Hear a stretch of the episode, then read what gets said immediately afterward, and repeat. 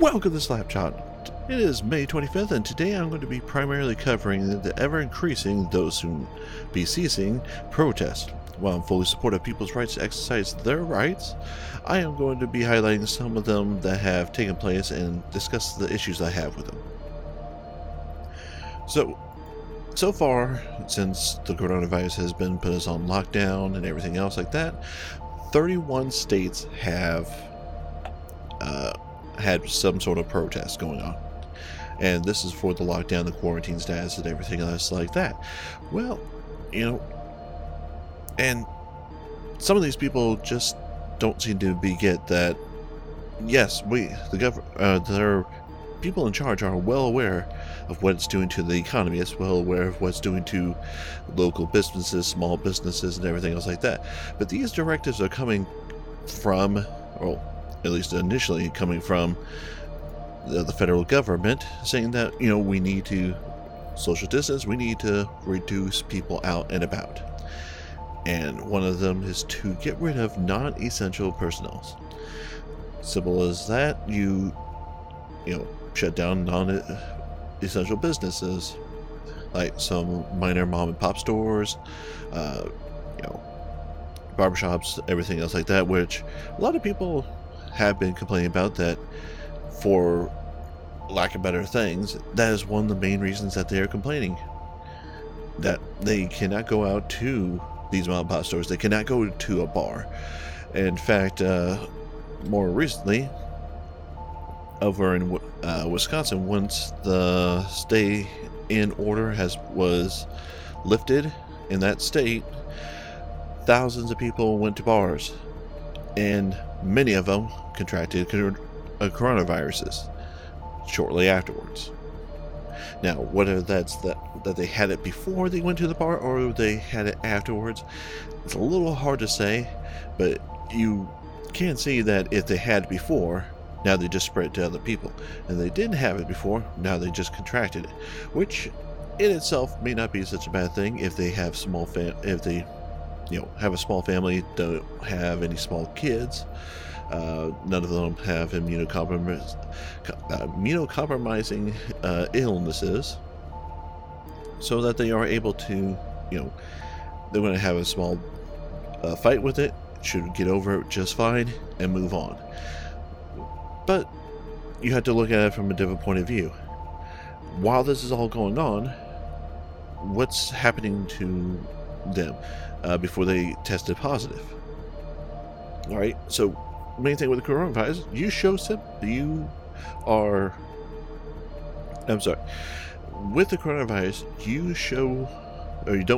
don't show symptoms while still being contagious. All right. I kind of worded that horribly, but in other words, you're contagious well before you show symptoms. So, and there are those who are just asymptomatic. All right, they have the coronavirus, they're carriers, they're spreading it, but they have no symptoms, and they may never get symptoms. They actually may get over it without showing any signs of symptoms. But in the same process, they are spreading it around. So these protests, which, if done correctly, can be can send the message out effectively. The way that most of these protests were done, not so much. So, for example, on April 17th, over in California, there was a group of about 200 protesters for the stay-at-home rules that in Huntington Beach. Protesters demanded the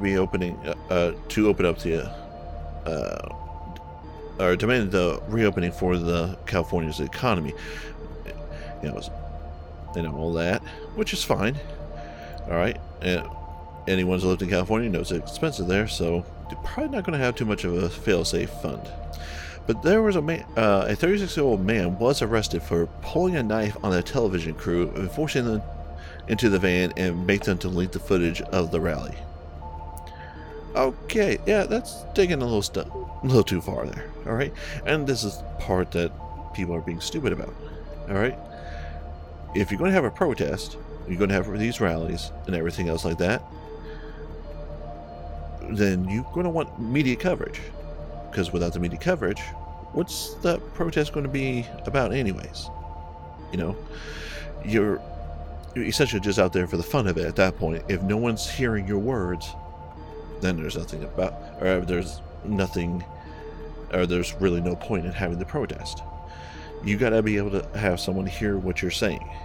So this man went off the little high end there and royally mucked that one up. So,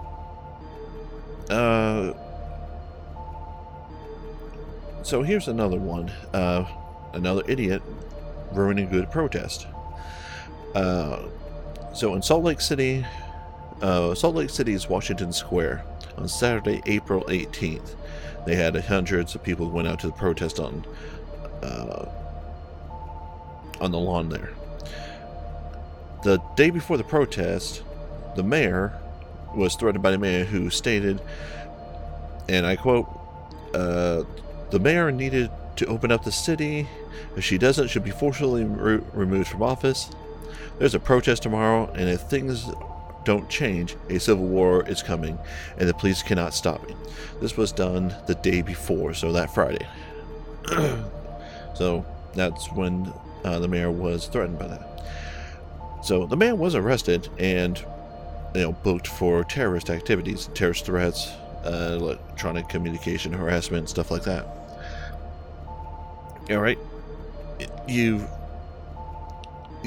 cannot really do that sort of thing.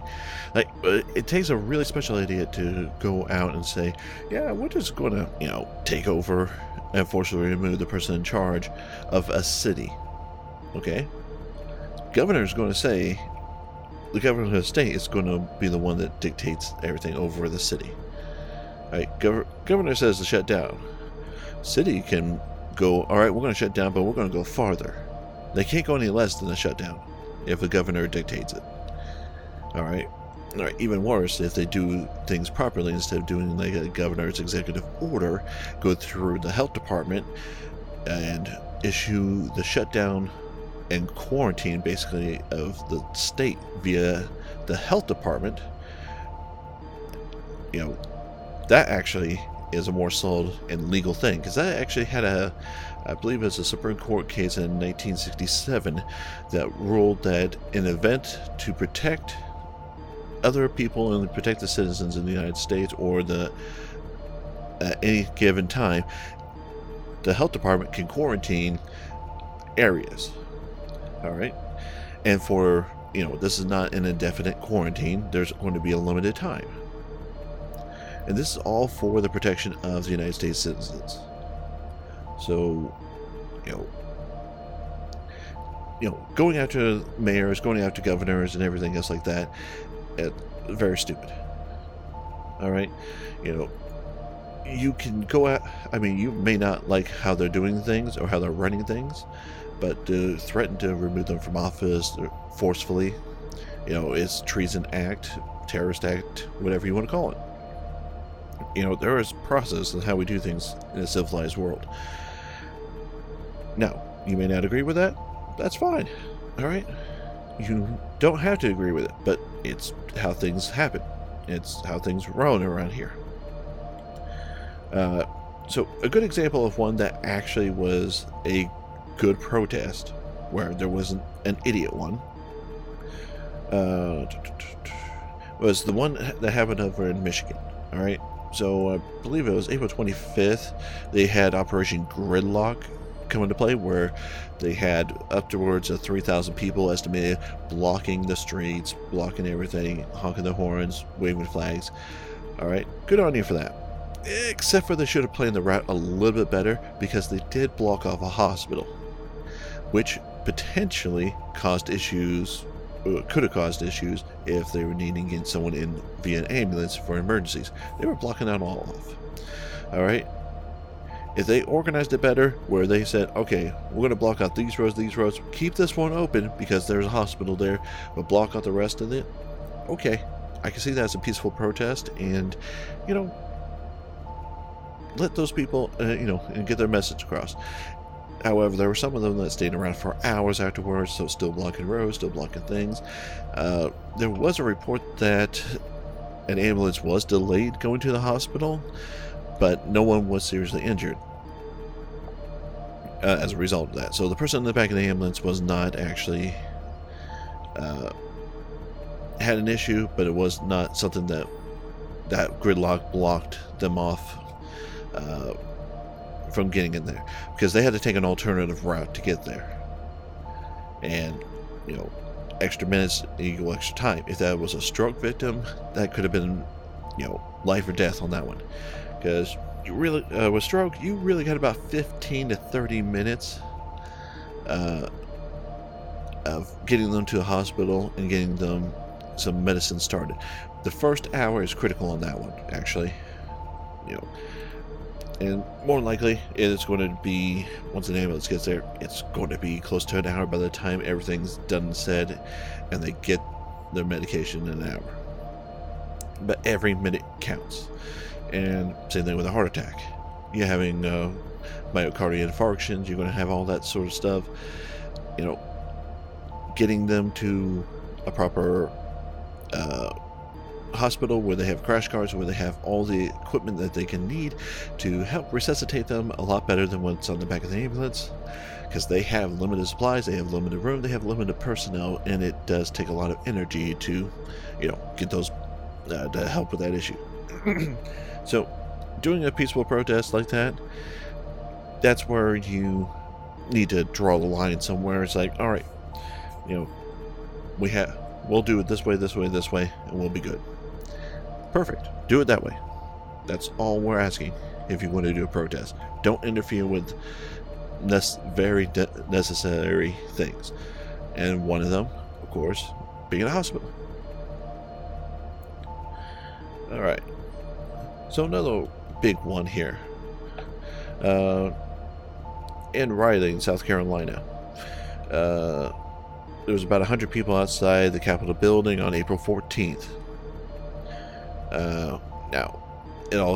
One thing that kicked off was one woman was arrested for violating the governor's orders and refusing to leave a parking lot. They had a second protest in North Carolina, a reopened protest, where about 300 people were outside the state's Capitol to protest everything, where their death toll was increasing by 34 that day on April 21st. So they had a total of 213 on that as of that day. Now, the leader of that group revealed that she tested positive for COVID-19. She was actually asymptomatic and participated in that protest, which, asymptomatic means that she doesn't have any she has a negative antibody, but tested positive for COVID-19. So, and this is one of the major things that she alleged, that this violates her civil rights. Now, I'm not sure if everyone remembers what civil rights are in your history and stuff like that, but she's not being violated her civil rights when she's being determined as being infected. All right, so she's going to be treated as everyone else who's infected and has to be quarantined. That's not violating your civil rights. Now, if they particularly singled her out, say they had 500 cases of it, but she in particular was the one that they told that had to stay in quarantine. Yeah, that's violating your civil rights. That's discrimination right there. And your civil rights, and I'm going to do a direct quote for that one, is guarantees of equal social opportunities and equal protections under the law, regardless of race, religion, or other personal characteristics. That's the broad term for it, because there's civil rights based upon culture, other things, laws in your particular area. So civil rights here in the United States may not be the same civil rights as, let's say, in South Africa or Germany or Russia or Japan. They're very broad, but basically the term or phrase I like to is that you are treated equally. All right, so, and under United States law, being treated equally like that means that, all right, she has the same symptoms as everyone else, so they're telling her that she needs to be quarantined. And this is a health safety risk. Like I said before, the health department could come in and go, boom, all right, you need to quarantine, and you could go to jail for violating that.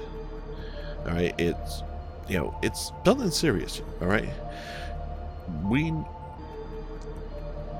a lot of these places that are doing things, like even the ones that were in Michigan, I said was a good peaceful protest.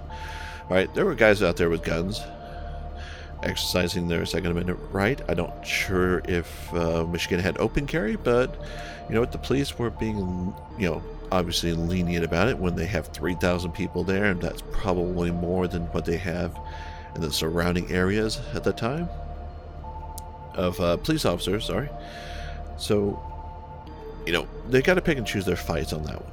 All right, but everyone was behaving peacefully. Everyone was being all right, except for that most of them, if not all, well, I can't say if not all, there was some people wearing masks, but a vast majority of them were not wearing masks. They're not social distancing as well as they should have. There were some of them that were. They were staying in small groups that they arrived in and staying good distance apart from everyone else, but there were a whole bunch of them staying, you know, real close together, not wearing masks. You know, they're basically feeding the fuel. If one person in that entire group that was just happened to be there, who traveled from far away, like someone came from Grand Rapids, it was an hour or two drive for him to come to that protest, and you know, let's just say he had that, you know, he was asymptomatic, he came there, him breathing in an area which the COVID or any viral infection like that, like chest infections and stuff like that, you know, where it comes from your lungs and everything. Those viruses can linger in the air for up to 5 minutes, depending on the day, wind conditions, everything else like that. And they can travel pretty far if they have a heavy enough droplet. So if you sneezed good enough, and the wind was at a very good pace, you know, with that hang time of roughly around 5 mints, let's say 1 minute. All right, in 1 minute, that thing could travel over 100 yards. All right, with the wind conditions properly, and that 100 yards, that could affect a lot of people. So you know, say just around 60. All right, that affects them. All right, they're not going to be spreading or contagious right off the bat. Give it a day, give it a two. All right, boom. You can have now a whole bunch of people infected because a lot of these people are still gathering. They're still going places. They're not using masks. They're not covering. And I know there's a big thing about it. You know, the masks aren't covered. The masks don't help unless they're N95s. And N95s are scarce. And the medical professionals should be the only ones really using them. All that fun stuff, which is all right. There's some truth behind that.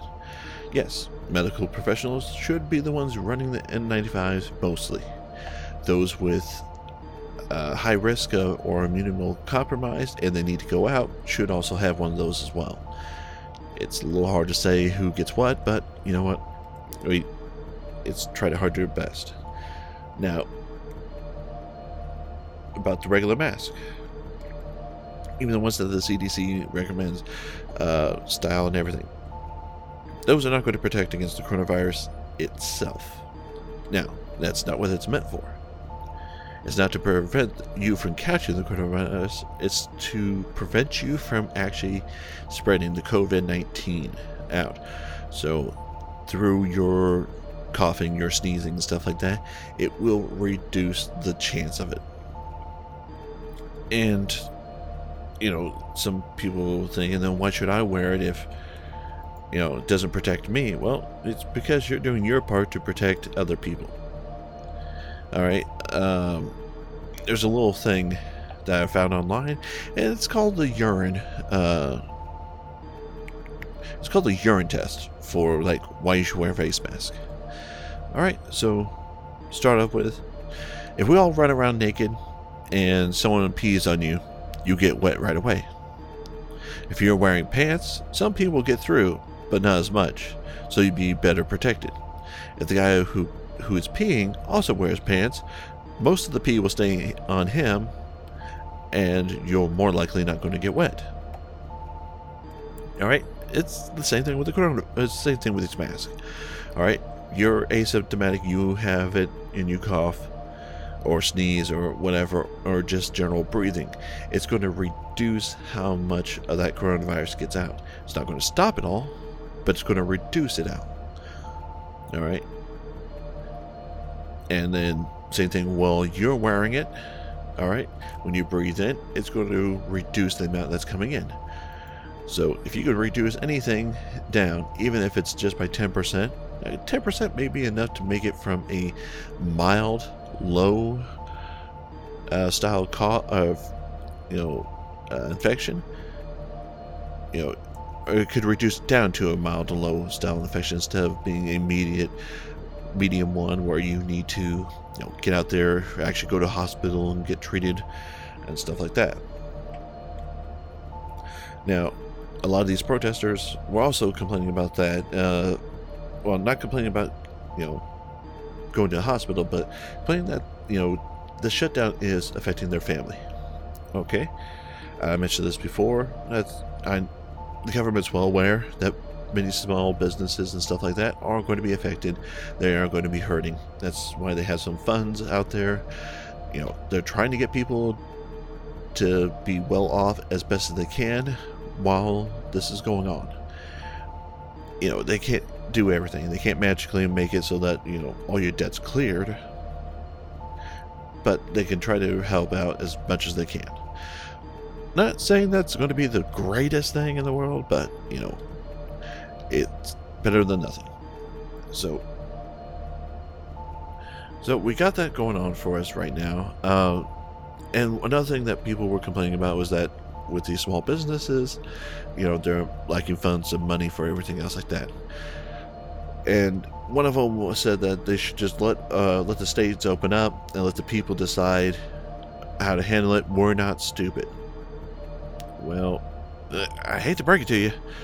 Small group of people may not be stupid. There may be a few smart people amongst the groups. Large groups of people, like when this whole thing first started off and they recommended that everyone stay in from beaches and everything else like that, and then there's a mass surge of positive people testing for coronaviruses shortly after that. You can see how the massive majority of people are pretty stupid. It's the same way with when you have a panic, like when they're trying not to induce a panic. All right, small group of people, they're the one, they can handle a crisis, they can handle an issue or whatever. Mass group of people cannot handle it.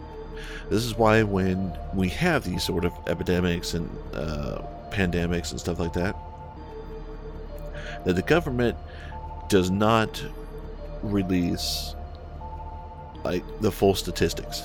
They give you a slightly downplayed version. All right, doesn't matter what administration it is, they're going to give you a slightly downplayed version. All right, they're not going to say that yes, we need to be worried. Yes, this is going to get bad. Yes, this is going to get nasty. Buckle in, buckaroos. This is going to be a long haul. They're not going to say that. They're going to say that our current numbers are looking good. We're going to keep an eye on everything. Blah, blah, blah, blah, blah. They are going to do a downplay of it. But a good government will also give you a heads up about it all. Okay? So, like many other countries over in Europe, they, said that this is going to be a rough time. We're going to have problems. But we need to work together and stick together and stay together, and we'll get through this. That's how a normal country should run. Ours, on the other hand, our president, he's saying it magically will disappear by April. Well, no, that's when it hit us the hardest. They said that it, it's not really that great. It's not really that threatening. That he did a great job shutting down everything. Yeah, he did, after the fact. So you have that. It's not really that great of a job if you are doing hindsight 2020 sort of situation. You know, oh yeah, I did a great job covering the shutting down stuff. Oh yeah, about 2 weeks after you should have. But, I mean, we got it shut down now. Yeah.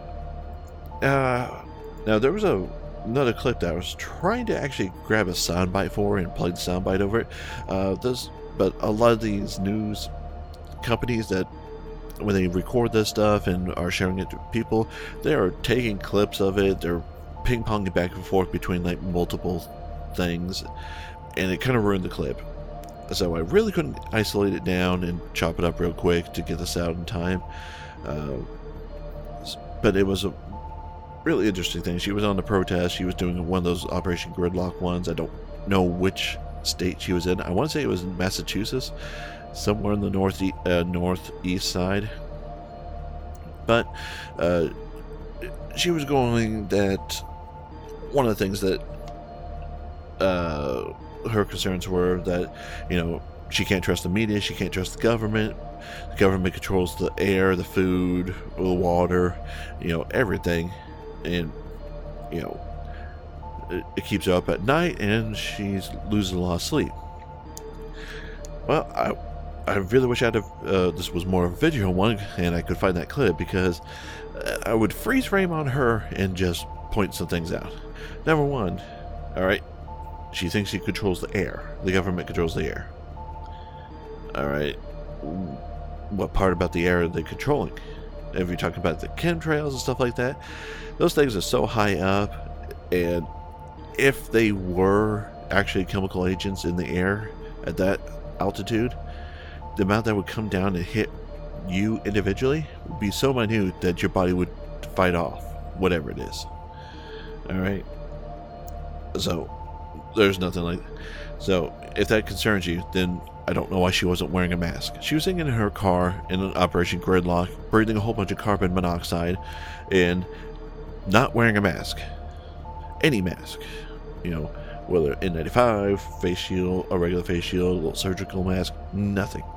So, if it concerned her that much, she's doing a bad job of protecting herself. Then there's the water. Okay, well, there are things you can do about that yourself.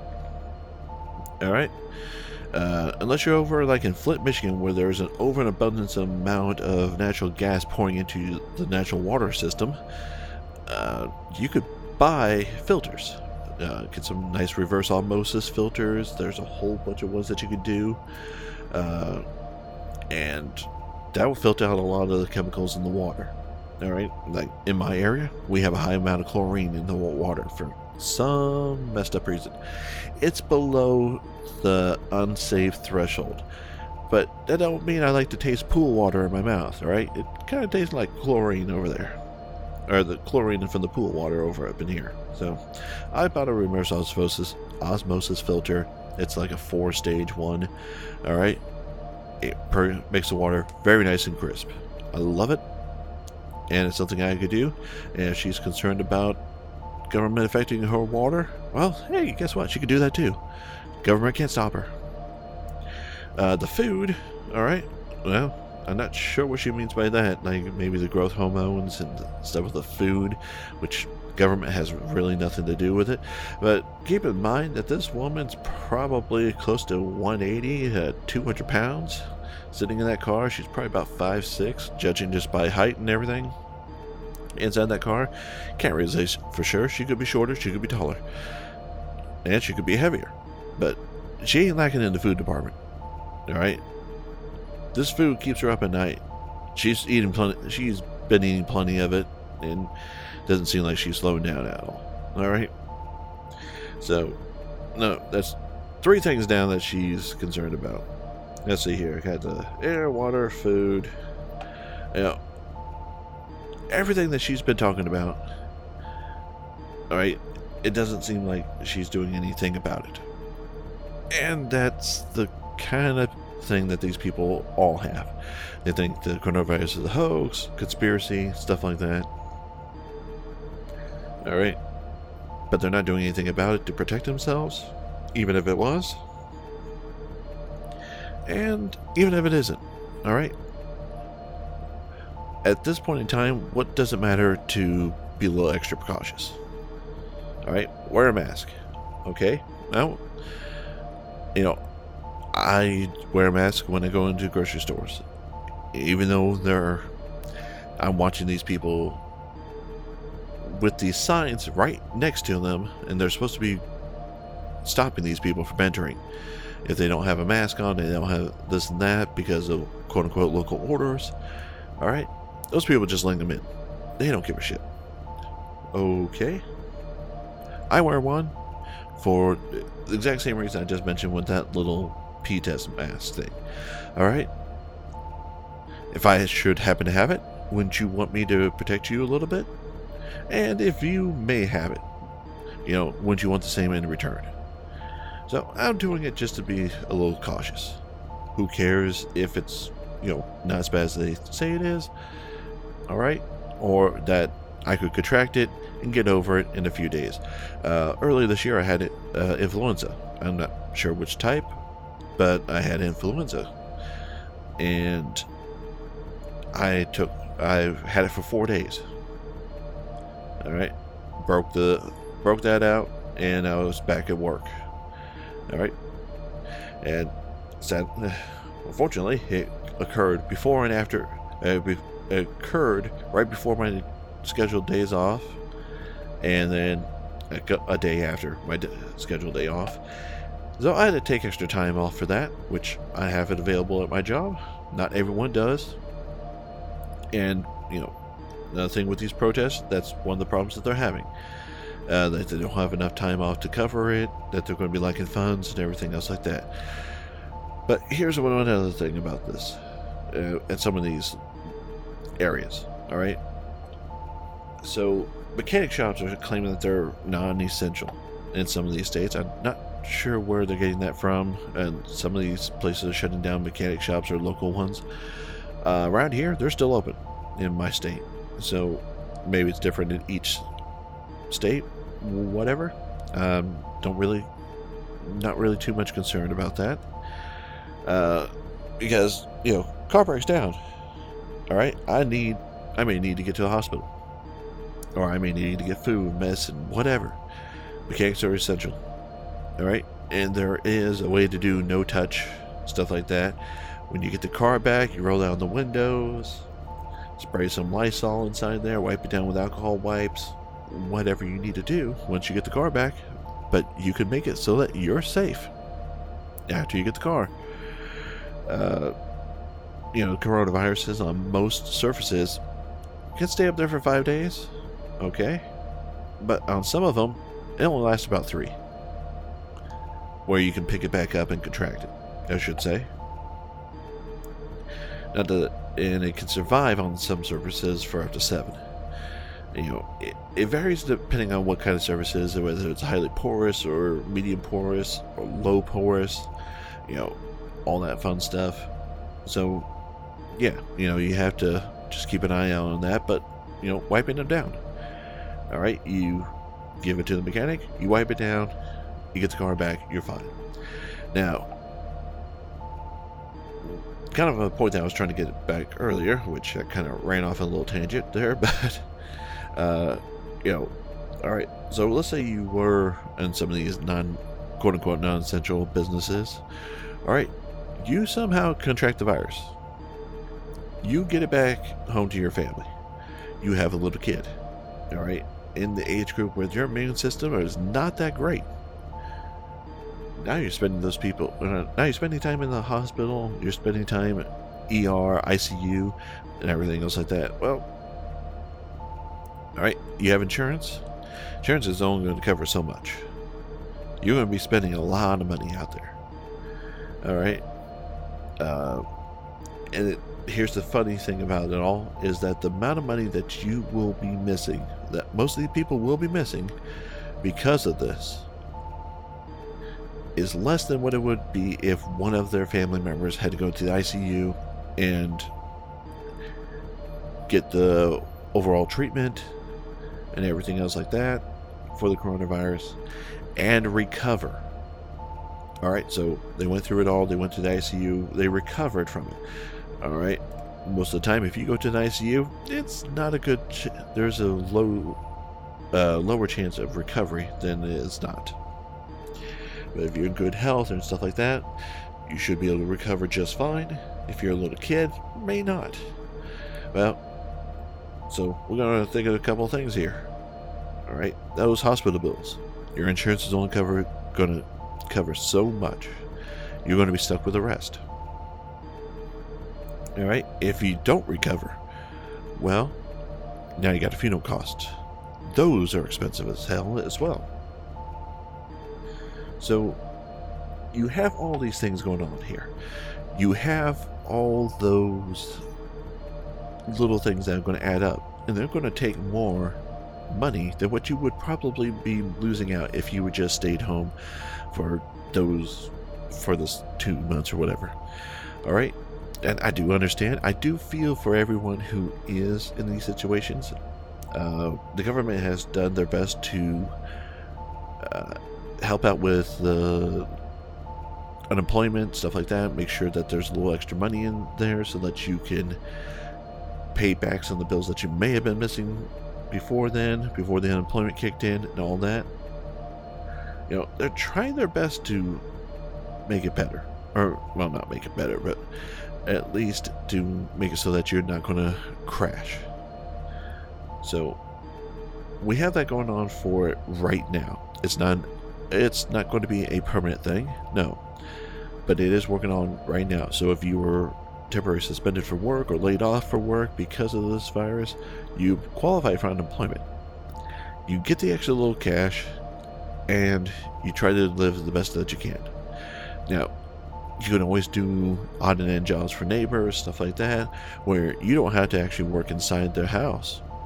Like, the weather's warming up. You alright? You got a push mower? Well, you can start mowing some lawns like a lot of us did back when we were kids. Alright, you can still make a decent amount of extra cash with that. It's not going to be a whole hell of a lot. It's not going to be what you were probably making before, but you could still make some money that way. There are always ways to make money. I myself went unemployed for 2 years. I still had over $500 worth of bills I paid every month. I didn't have a permanent job. I found jobs. I found things to do for other people. All right, cleaned houses, I mowed lawns, did lawn care, branch removals, stuff like that. I found ways to make money. And legitimate ways to make money, not illegitimate ways. Just to be clear, all right?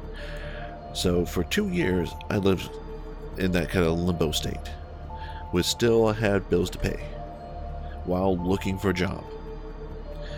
And, you know, as hard as it was back then, you could still, it's going to be a little harder to fight the people, but there are still ways to make money in some sort of fashion. And I do know that people are going to point out, unemployment rate is so high right now, which is the main reason for all these protests. Unemployment rate so high, you know, they want to go back to work. Local businesses don't want to lose the buildings that they had, have to, you know, sell off all their stuff just to make even so that they can, once this all opens up, then they had to go find work again. All right, understandable. Perfectly understandable.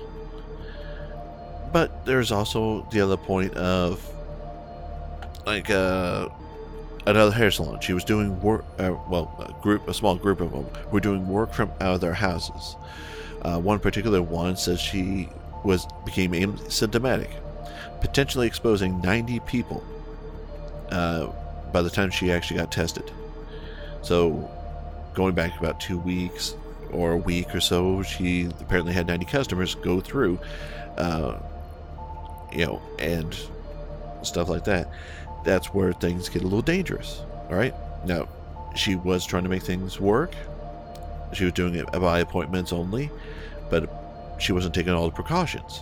All right, just because you're working out of your house, or just because, you know, everything is, you're doing it by appointment and making sure that, you know, people are saying that they're not sick and stuff like that. If you don't take all the precautions, you're just throwing dust into the wind, all right? All that good that you're doing, you know, is throwing dust in the wind. And this is the bigger part about this with businesses. If you don't do it correctly, someone out there is going to be lawyering, get a lawyer and have fun with those. All right? So if you're going to do a business or you're going to do anything, at least do the bare minimum precautions. All right? And the best thing about that is if you have the products out there showing that you are ready to go, so you get like a little basket, like a little tool basket. You put your cleaning supplies in there. You have that off to the side, out of reach, so you know they don't think that they're getting real, you know, in fact, getting that on them, whatever your profession is. But it's out of reach, but still visible, so that they see, yes, I got cleaning supplies. Yes, we're cleaning stuff. All right, eat, and then you just do a quick wipe down of everything afterwards. You wear, you know, an N95 if you can get it. Otherwise, you wear a very nice homemade mask, and you know you can do that. Wear gloves all the time. Change your gloves between clients. Change your gloves frequently. Wash your hands. You know, provide hand sanitizer for your customers. Well, do all that, and you'll meet the bare minimum so that they can't say, "Yeah, you know, this person was pretty much a douche and was just letting anyone in, wasn't doing any precautions or anything else like that." Because the first person that sees that and gets the bright idea, they're going to go sue Happy. I can guarantee it. Because it's a known issue, it's contagious, it's around, and they may have an immunocompromised position, right? Unless they sign a little waiver before coming in and saying, hey, you get sick, you're screwed. Kind of like what Walt Disney's doing, actually. They're opening up certain sections and having signs right as you purchase the ticket saying, hey, by entering here and by purchasing all this shit, you basically assume all responsibilities, including up to death, by coming in here. And we're not at fault. And, well, I mean, that will carry on for only so far. This place is going to get more silly. This country, sorry, not this place, but this country is going to get more silly before it gets better. And that's the problem with it, and that's what not a lot of people are going to recognize. All right? You know, right at the beginning, all right? They realized it coming from China and stuff like that, toilet paper, antibacterial soap, antibacterial hand sanitizers, all that stuff were just gone off the shelves. Toilet paper, paper towels, all that, gone. And people were being really stupid about it all. It wasn't that there was a shortage of it. There was just people buying in bulk. Like, when the flu season comes around, they're not doing that. And there was, like, literally no point to actually do that the second time. Alright, literally no, or not the second time, sorry, in the first place. And there's going to be a second wave. I don't care who you are, what you believe, there's going to be a second wave. It may ease up during the summertime, and then when we get into flu season, where we're going to have possibility of having the influenza and coronavirus at the same time, yeah, your shit's going to get wrecked.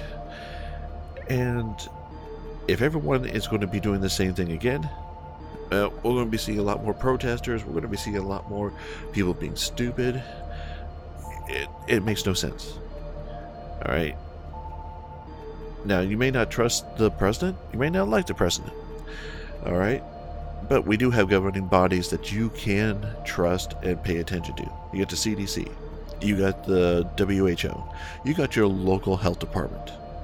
All right, you look at those ones and go by what they're saying. All right, your governor is also going to be going by that. They're going to also go by federal recommendations, which comes from the White House. You know, that one may be a bit skewed, but they still have, you know, the WHO, they got the CDC, and their those two places are going to pass down information. Well, if that we may get that information from the WHO if Mr. Trump doesn't remove us from forcibly remove us from the WHO's counseling, which makes no sense.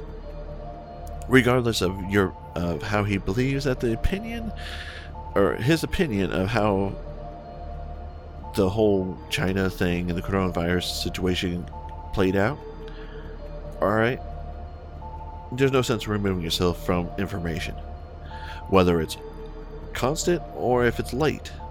It's still good information, and the problem is that he ignored it at the very beginning. He wasn't taking it serious. Alright, we could have been well more prepared. We could have had a less of an impact right away. Alright, this thing could have been slowed down a lot further, and so that the second wave wouldn't have hit us as bad as it's probably going to. But, you know, we can't look at the past and go, well, if we change this and this and this, we would have had a better future. Now, we got to look forward at the future that we have with what we have right now. All right? You know, stay with the WHO. Get the information as we can. All right? If you don't like what they're providing, we have medical experts here that can, you know, judge some things. They're virologists and stuff like that who can plan these sort of things. That's what our CDC is for. All right, they take a look at how things are going. You know, they're plotting stuff out. They're looking at the spread and making recommendations upon that. The WHO, I mean, they can also make recommendations, but we have a CDC here. But we need information, and the WHO provides information from not just the United States, not from, you know, where the source came from, but from other countries. All right, so if something works over there, or something is great, doing great over there, awesome. We can take some of that, or we can use some of that information and then apply it to how it affects our country. All right, so we can have all this information, regardless of how anyone thinks of how it was handled. All right. Because if you want to go based upon other things like that, then in that case, we might as well remove Mr. Trump from being the president. Alright? Because he handled it poorly. Other countries were already shutting down while he's still talking about how it's just going to be a miracle that's just going to disappear. 2 to 3 months in. Not, you know, 1 month in, not 2 weeks late, but months in. He started shutting down broadband travel, all right, a couple weeks later than when he should have. And it wasn't like the government wasn't providing him information. His councils were providing him information. He just kind of flaunted it off. Okay, own up to it. Who cares? All right, you messed up. We can see you messed up. All right, don't try to pass the buck on to other agencies, other people, former presidents who were gone for 3 years by now, and you had all this time to fix any of their problems. Well, maybe not fix, but, you know, prepare better for any of these problems. Instead, he got rid of councils that would, you know, been great to predict this sort of thing. Literally, there was a council that was designed to predict these sort of situations and prepare us better for it. He got rid of that within his first year. You know, blaming that the testing supplies were bad from the previous administration. Okay, but they didn't have the coronavirus in the previous administration, so you can't say the testing's bad when this is a new one. We had to have new samples. All right, it is a derivative of SARS, yes, but it is not the same sample, or it's not the same signature as that. All right, you can't just say that, you know, because you have a testing for one thing and this is a derivative of it, or it's a cousin to it, that it's going to be just as effective. No, it's going to be two different things. It may, you know, a SARS testing may not even ring up positive for the coronavirus because it's changed that much. And that's the whole thing. These things change. And as it mutates further and gets from people to people and keeps mutating, it's going to be a little harder to come up with a vaccine. And we notice we have an influenza season, or also known as the flu season.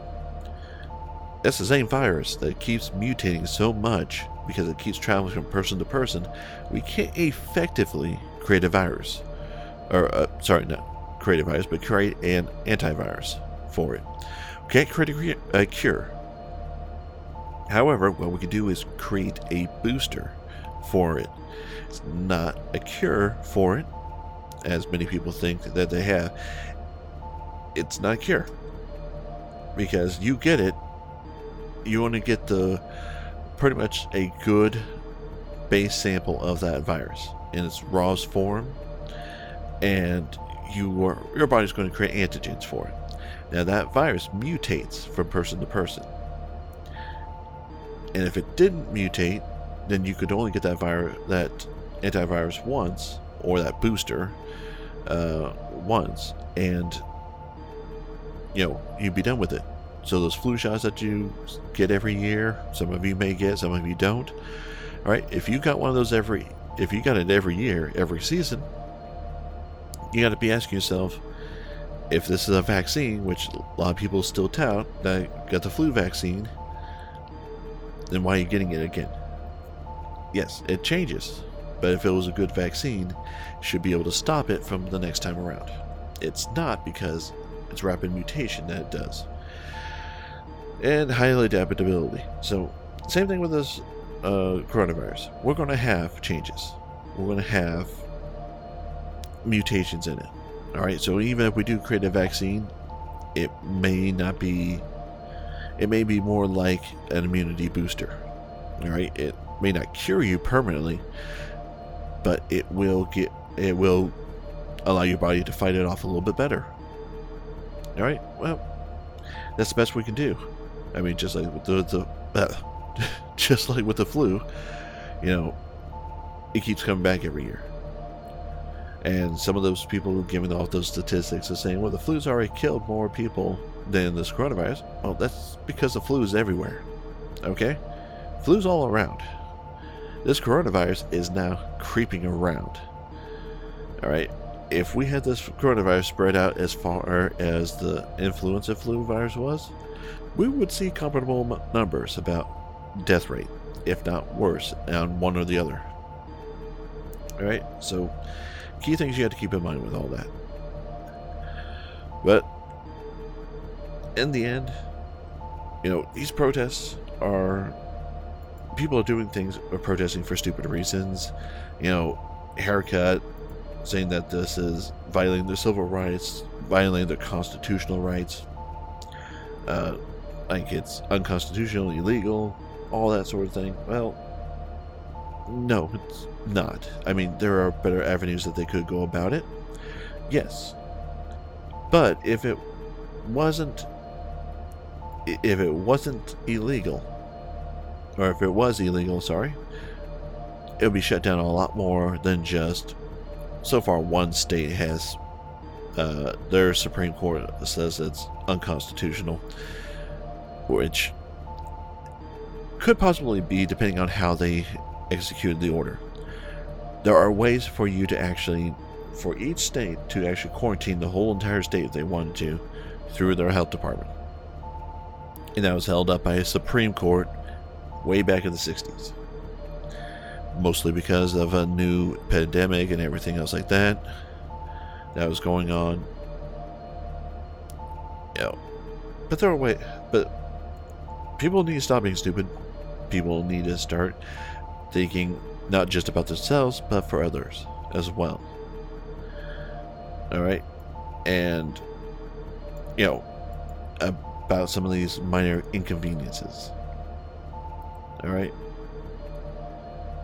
eventually we're going to be leveling off. We're going to be living this. We'll have a new norm, just like with the flu season and everything else like that. But until that time, we need to think about everyone else. One of the famous things that when we were first starting to do with all these shutdowns, is that there was a governor of Texas, and or assistant governor of Texas, I can't remember. Either way, he was being stupid about this all, saying, I would rather die than have my grandkids pay for the debt that we've caused. Well, you know, and you should have chosen better people for your Senate and everything else like that, because we've had people, we got shit people in the House, we got people in the Senate, and they're causing a massive amount of debt anyways. So one thing, your point's already mute. But number two, alright, not shutting down, you contract it, alright, you become asymptomatic for a little while before getting symptoms. Alright, you go see your kids.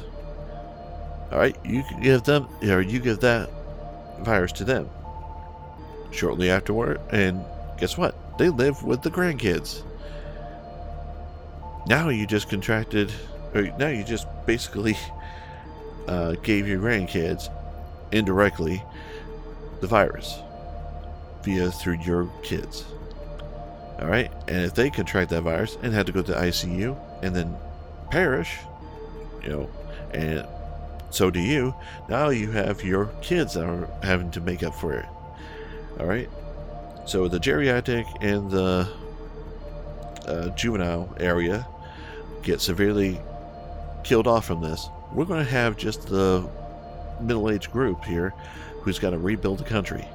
And you don't think the economy is going to suck after that? Yeah, it's going to be a rough time if that's the case. A severe rough time. There are a lot of people who are in their 60s and 70s still working. Sometimes, some of them because they have no choice, some of them because they just enjoy it. So if you take out a good chunk of that, and then the up-and-coming people who would replace them eventually later on, you know, you see the unemployment rate at so high, well, it's probably going to be reduced, but not as much, because not everyone's going to be interested in all that stuff. But there's going to be a wide open job markets. We're going to go into a recession, all that fun stuff, just because you didn't want to shut down for a little bit. Try to stave off the virus as much as you can. Okay. So, yeah, that makes a whole lot of sense. So, we're kind of damned if you do and damned if you don't in this sort of situation, to be quite honest. So, there's plus and minus to everything. But, yeah. So, that one is going to be it for right now for this episode. This one's going to be up a little late. I know I said Monday, Wednesday, Friday. This one's going to be up late because of internet issues. So, whenever it gets uploaded, it'll probably be sometime Tuesday. I do apologize. But, for Monday the 25th,